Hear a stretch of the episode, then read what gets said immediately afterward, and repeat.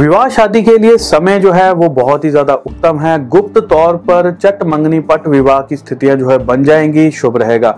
मैंने कहा गुप्त तौर पर, बहुत ज़्यादा आपने शोर शराबा नहीं मचाना है अगर रिश्ता कहीं पक्का हो जाता है। गुप्त तौर पर अगर चीज़ें रखेंगे तो बहुत जल्दी जो है बात, पहले एंगेजमेंट सगाई वगैरह, फिर शादी भी बड़ी जल्दी हो जाएगी, ऐसे योग बन रहे हैं।